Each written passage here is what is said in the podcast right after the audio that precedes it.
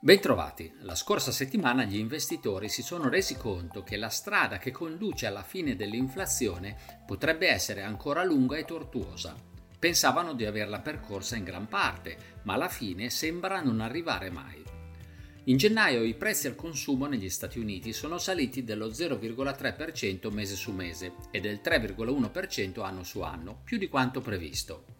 Guardando al dato nel dettaglio si registrano rincari sostanziosi e diffusi in molti settori dei servizi, dove già in precedenza l'inflazione si era dimostrata resistente.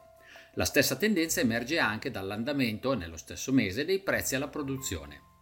Poiché le ipotesi sul futuro rientro dell'inflazione poggiano in gran parte sul calo dei prezzi dei servizi, questi dati hanno destato preoccupazione.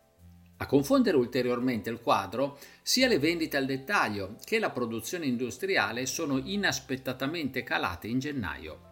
Queste evidenze sembrano contraddire i dati pubblicati nelle settimane precedenti che invece registravano un'economia americana ancora vigorosa.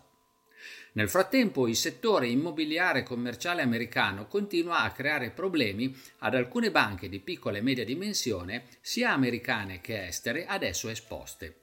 Per ora non registriamo criticità al di fuori dei soggetti coinvolti, ma la situazione va monitorata con attenzione. In Inghilterra l'inflazione di gennaio si è stabilizzata sui livelli del mese precedente, mentre le vendite al dettaglio sono inaspettatamente salite.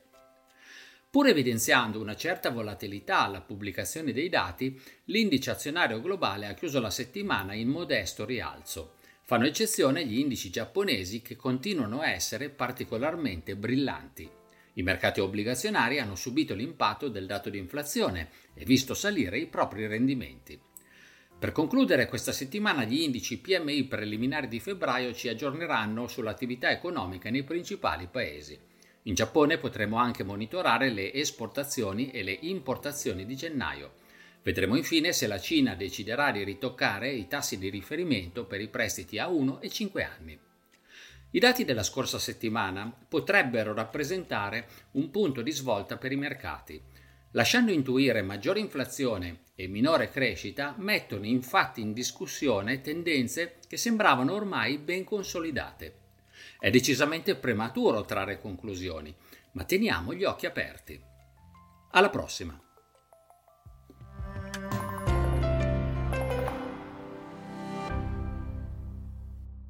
Presente registrazione audio ha finalità meramente informative. Le informazioni in essa contenute non rappresentano un'offerta di acquisto o vendita di prodotti finanziari, una raccomandazione di investimento e non sono da intendere come ricerca in materia di investimenti o analisi finanziaria. Le opinioni espresse riflettono il giudizio di Amundi al momento della loro diffusione e sono suscettibili di variazioni in qualunque momento, senza che da ciò derivi un obbligo di comunicazione in capo ad Amundi. Non si garantisce l'idoneità a qualsiasi scopo di investimento delle informazioni fornite, le quali non devono essere utilizzate come unica base per assumere decisioni di investimento. Eventuali dati riferiti a performance passate non sono un indicatore attendibile di performance attuali o future. Investire comporta un sostanziale grado di rischio. L'investitore, prima di qualunque investimento, è tenuto a prendere attenta visione della documentazione relativa allo strumento finanziario oggetto dell'operazione, la cui sussistenza è disposta dalla normativa vigente. Le informazioni contenute nella presente registrazione audio non sono dirette alle US Person, così come definite nel US Regulation Act della Securities and Exchange Commission.